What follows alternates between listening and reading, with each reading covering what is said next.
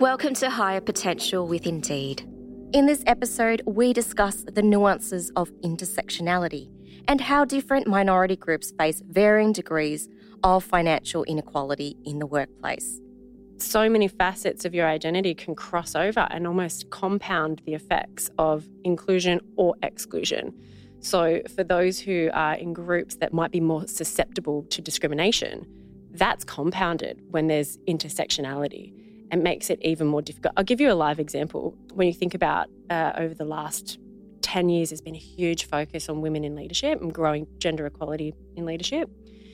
And uh, we've been making great progress. There's more women in leadership overall. We're seeing that progress, which is amazing.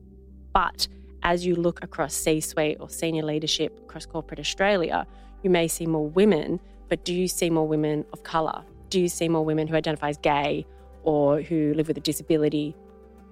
If you can identify the moments that matter for your employees, whether that's in their personal life, you know, we all go through tough moments, it impacts us. We also know, have moments in our careers, pay conversations, new roles, retirement, different moments that really matter. If we can have our leaders and our colleagues support our employees through those moments that matter and make sure they feel safe, supported, and included, that has a huge ripple effect on the entire environment that people operate in.